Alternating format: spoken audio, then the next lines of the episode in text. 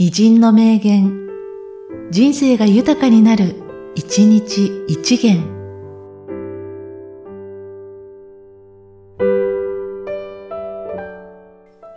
2月18日、岡本かの子。人生は悟るのが目的ではないです。生きるのです。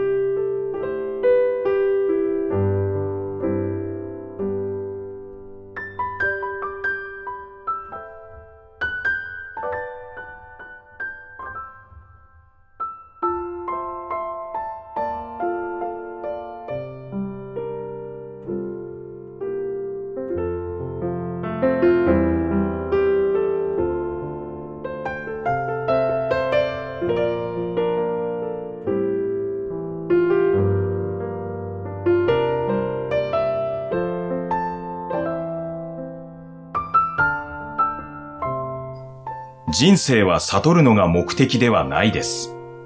生きるのです。